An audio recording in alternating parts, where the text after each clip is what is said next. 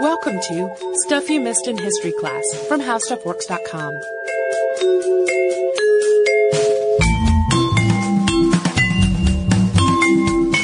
Hello and welcome to the podcast. I'm Holly Fry. And I'm Tracy V. Wilson. Uh, and it's no secret that we love a good con man story. We uh, really loved our Baron of Arizona episode. Uh, and today's topic is right in that vein. And the uh, gentleman we're going to talk about is completely larger than life. He is such a fascinating creature. And he is famous for a con of simply epic proportions where he sold a large, iconic structure that he did not own. Uh, but we'll get to that. I don't want to spit that out right out of the gate because we'll get there and uh, you, if you know anything about him, you have already seen that because that's often the thing that defines him uh, when he's talked about in historical articles. So first, we're going to talk about who this gentleman was and kind of his early beginnings before we get into his life of conning people. So that person we are talking about today is Victor Lustig, and he was actually born Robert V. Miller in Bohemia, and that's now known as the Czech Republic. He was born January 4th, 1890, and he was one of several children who was born to the mayor of the tiny, tiny town of Hostinné. And while Lustig was not his true name, it's the one he most commonly used, and that's how it's reported. So we're just going to call him that instead of calling him Miller. Uh, yeah, we'll read one text, uh, a little news article where they refer to him as Robert Miller, but beyond that, and we'll use their their uh, naming convention. But beyond that, we're going to go by Lustig. And even as a child, he was incredibly precocious. And as he grew into adulthood, his proclivity for trouble really grew with him. And he was an extremely smart man. And he had a natural talent for language. And he was fluent in Czech, German, French, Italian, and English. He attended the University of Paris, but it was not long into his higher education before he was spending way more time gambling at games of chance than he was hitting the books. During his college years, he also got a scar from a jealous man in a fight over a girl, and this would become his identifying mark later in life. And after he left school, uh, he did not finish. He just took off. Lustig began traveling throughout Europe under a number of aliases, and all the while he was committing petty crimes to support himself and kind of duping people out of their money. Uh, and it's during this period that he first assumed the persona of Victor Lustig, which became, as we said, his favorite. He started introducing himself as a count and traveling around on cruise ships, so he would take advantage of the wealthy passengers and then gamble with the less wealthy ones. Yeah, he basically just saw cruise ships as a huge cash cow on the water. Uh, and a con that he worked on these trips was built around these small mahogany boxes, which you know, it was basically just a small box. It would have a slit cut on either end. Uh, and additionally, one side of each box, he would just load up with mechanical bits. So it would have levers and knobs and buttons and look very, um, complicated and really mechanically, uh, engineered. And he would claim that this complex looking box that he was showing people, because he would only show one at a time, was in fact a money duplicator. He had a lot of these boxes, but he only ever revealed one at a time when he was working a con. And so he would show the victim a hundred dollar bill sticking out of one side of it, and there would be a blank piece of paper sticking out of the other side. He would turn some knobs and throw some switches, and after a while, a second hundred dollar bill, which had been hidden in the box the whole time, would come out. Yeah, so it would look like that blank piece of paper had then been printed on and become a hundred dollar bill. And of course, marks that were shown this amazing piece of machinery wanted money duplicating boxes of their own. And so Lustig would often entertain multiple interested parties and he would kind of, uh, seed the situation so he would get these people to bid against each other and drive the price up. And because he used this con on pleasure cruises, uh, this is so smart. He would, you know, kind of keep this bidding going and, and keep people interested. And then finally, near the end of the trip, he would finally accept one of the offers, like the highest bidder, and hand over the box. And then by the time the ruse was revealed, he had disembarked and vanished. They were out of their money and he was gone and on to his next adventure. World War One put an end to pleasure cruising for a while, and so that put an end also to Count Lustig's source of income. He didn't really have many prospects and no interest at all in taking on a real job, so he decided to set out for the United States. And before we get into his uh, first little adventure in the U.S., let's have a word from a sponsor. We're going to go back to the world of a spectacular con man, Victor Lustig. So heading into the 1920s, um, Lustig really started to become more and more interested in bigger cons. Uh, so in 1922, he was in Missouri, and he, at this point he was going by the name of Robert Duval. And Lustig had scoped out this piece of property, which was a ranch that had been repossessed by the bank, and he decided that it would become a central element in this plan he had to pull one over on the American Savings Bank. He made the bank an offer on the ranch of $22,000 in Liberty bonds. He also asked them to trade cash for an additional $10,000 worth of war bonds. And when this exchange of money was made, he did kind of a sleight of hand and replaced the envelopes holding the cash and the bonds with two identical but worthless envelopes. And after the envelopes were exchanged and the con man had both the bonds and the cash in hand, Lustig, of course, made a run for it. And he got as far as Kansas City before he was arrested. But uh, he was so completely imbued with this gift of gab and this sort of, you know, ability to just disarm people and convince them of complete falsehoods. He actually managed to talk his way out of this particular kettle of hot water and go free. And we don't have the details on how that took place. Tracy was theorizing when we were talking about it that probably any lawmen involved were too embarrassed to really recount the full episode after the fact. Uh, but this will not be the first time he talks himself out of trouble. He went back to Europe, and in 1925, he was once again running cons in Paris. At this point, it was more than 25 years after the Paris Exposition, which was when the Eiffel Tower had been built. This iconic structure had become kind of a problem for the city. It cost a lot to keep it up, and there weren't a lot of funds to maintain the tower. They had plans to maybe move it, but that plan had fallen through, and it was kind of becoming run down and unloved. There were a lot of people, both in the public and among the officials, who just wanted to have the whole thing removed or torn down and be done with it.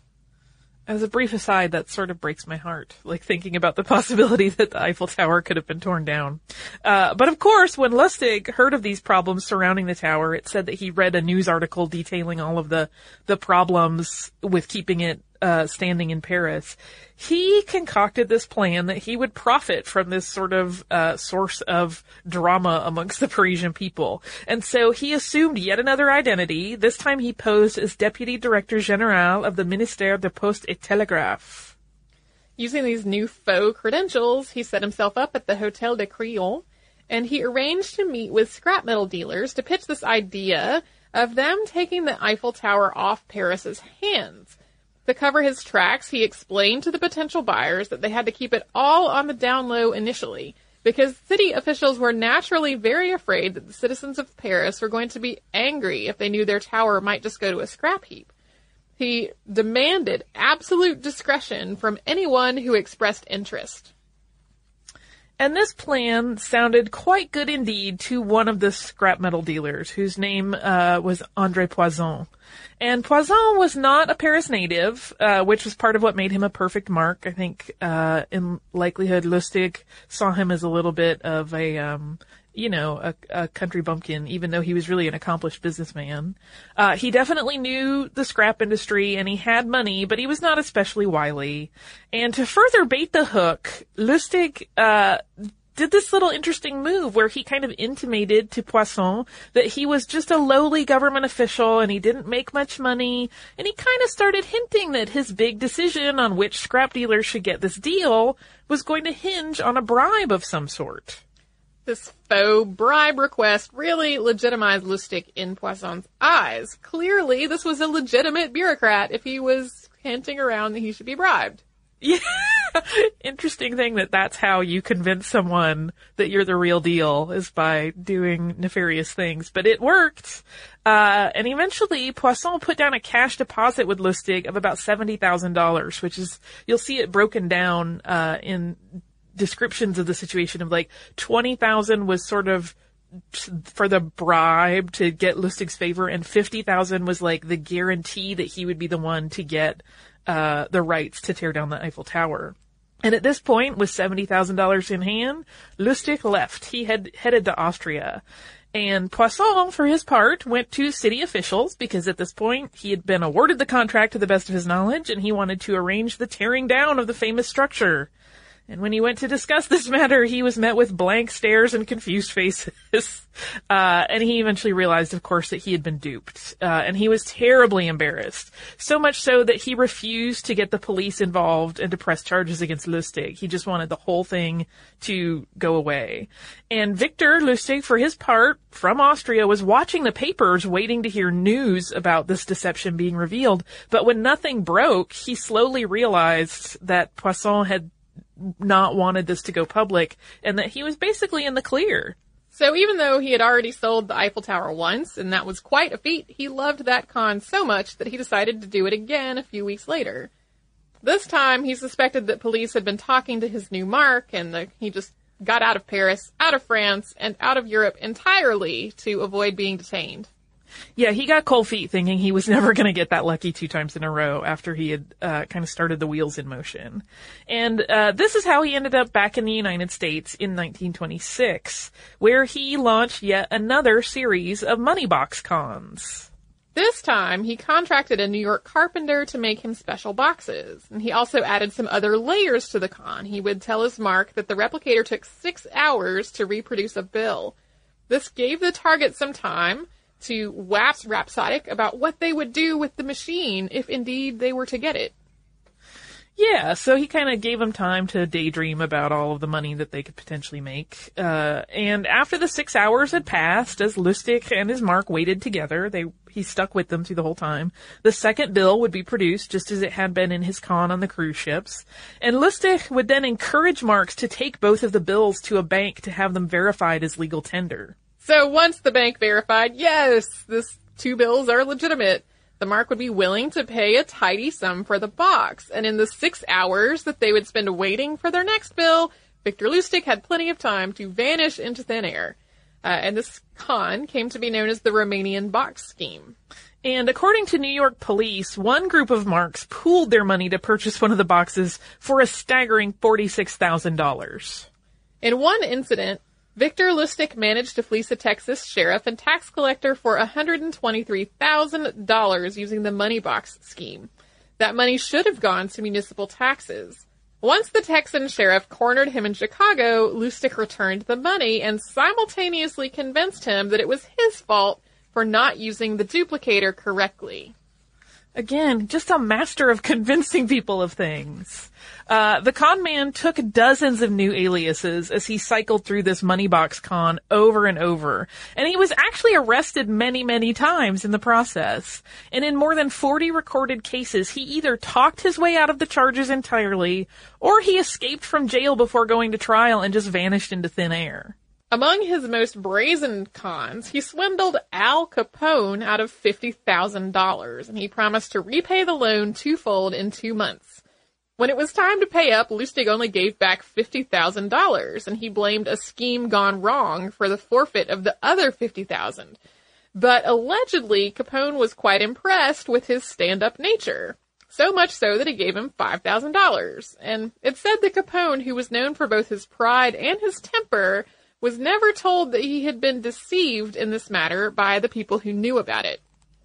Yeah, basically, uh, the thing here is that Lustig was kind of long conning him. He never had intention to do anything with the $50,000. He just socked it away somewhere until the time had passed. Somehow knowing that he would get this $5,000 or some monetary compensation just for being so darn honest. Just kind of fascinating. Uh, especially from Al Capone. So Lustig continued these cons for years, and then in 1930 he got into counterfeiting. He joined up with a chemist, and the pair of them launched this full tilt counterfeiting operation, eventually producing more than $100,000 in high quality fake bills every month.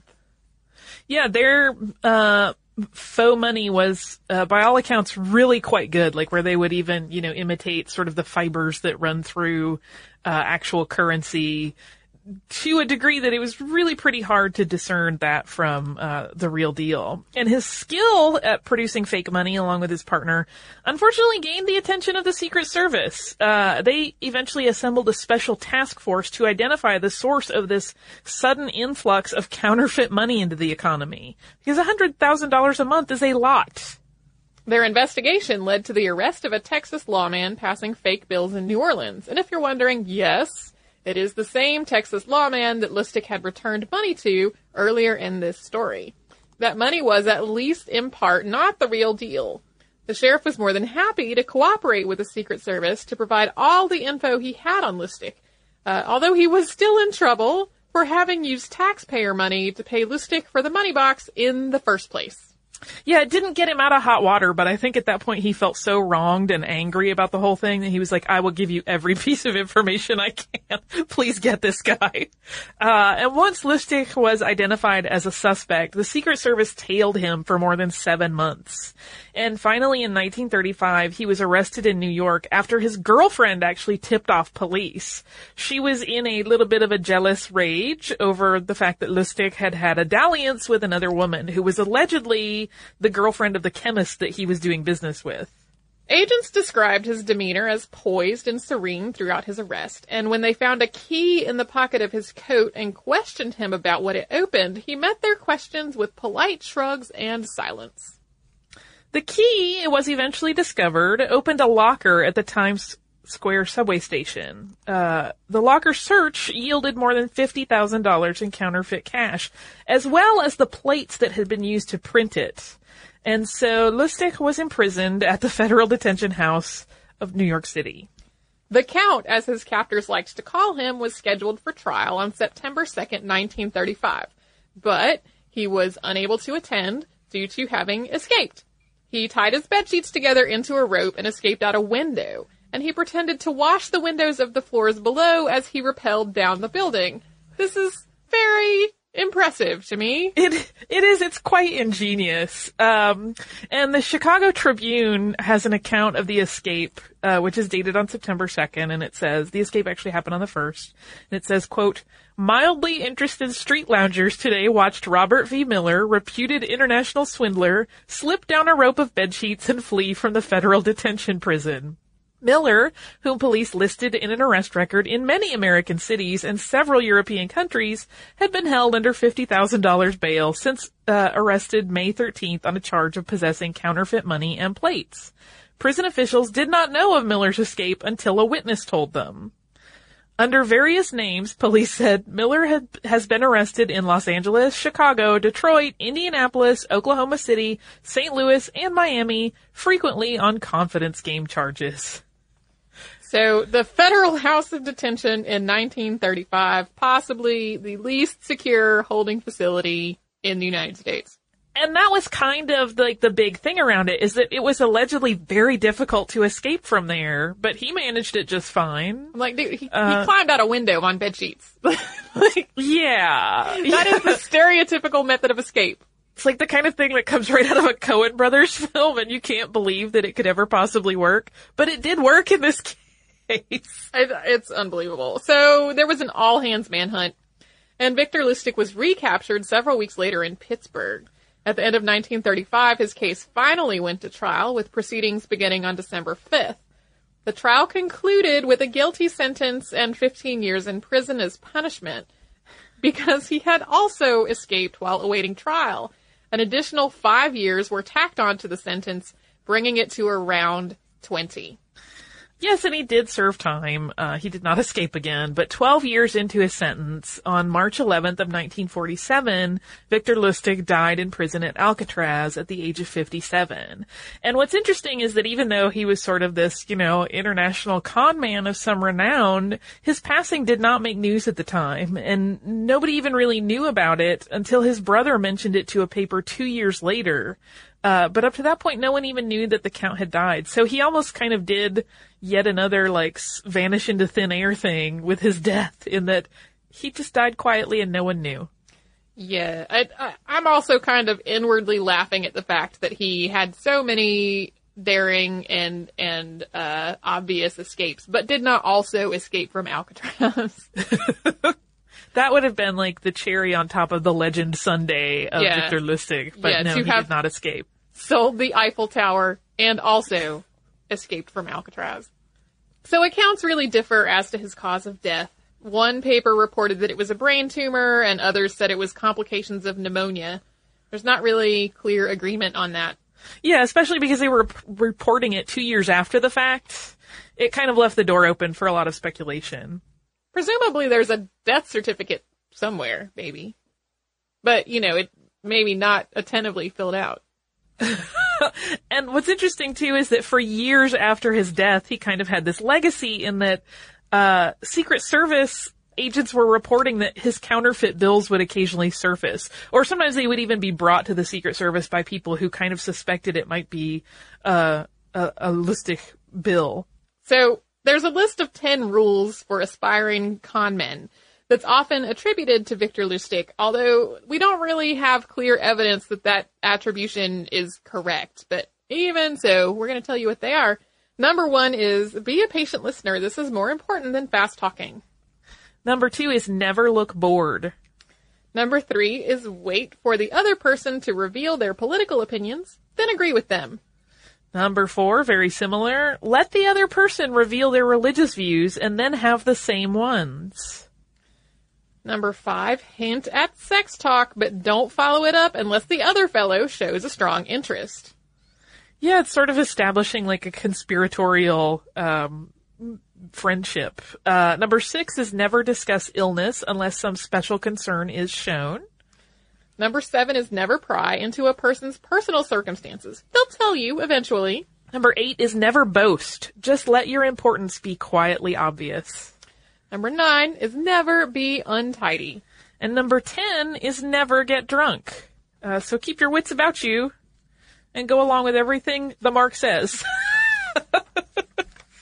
Uh, sort of as just a personal, semi-hilarious coda to all of this. I did not know this before I started working on research for this episode, and I didn't actually realize it until I was almost done putting all my notes together.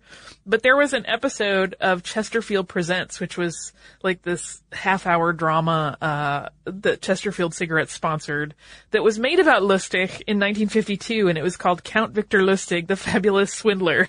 And what makes it personally funny is that it starred Vincent Price, who starred in The Baron of Arizona, which is the other Swindler episode that we have done recently. I did not mean to do uh, the Vincent Price follies of con men, but it happened accidentally. So, Now I want to see what other episodes we can find that will tie to Vincent Price. oh, I could do that easy. I could do a lot of Vincent Price inspired episodes. Well, because he was such a prolific actor, you know, he was in everything. Hundreds and hundreds of credits. So, but instead we're going to go to listener mail. This particular piece is from our listener Sabrina, uh, and it is about our Fille du Roi episode. And she says, Hi ladies, I just listened to your show on Les Filles du Roi, and I was really surprised you didn't mention the Casquette girls, uh, so called because of the small chests that they brought from France of the Gulf area. The Filles a Cassette arrived in Mobile, Alabama starting in 1704, then Biloxi, Mississippi, and finally New Orleans. They were brought to the U.S. for the same reasons as the Canadians to marry. Uh, I heard about these girls on the show The Originals last season and looked them up, and it was real. Uh, New Orleans lore is that they brought vampires to the area, which was of course played as fact in the show.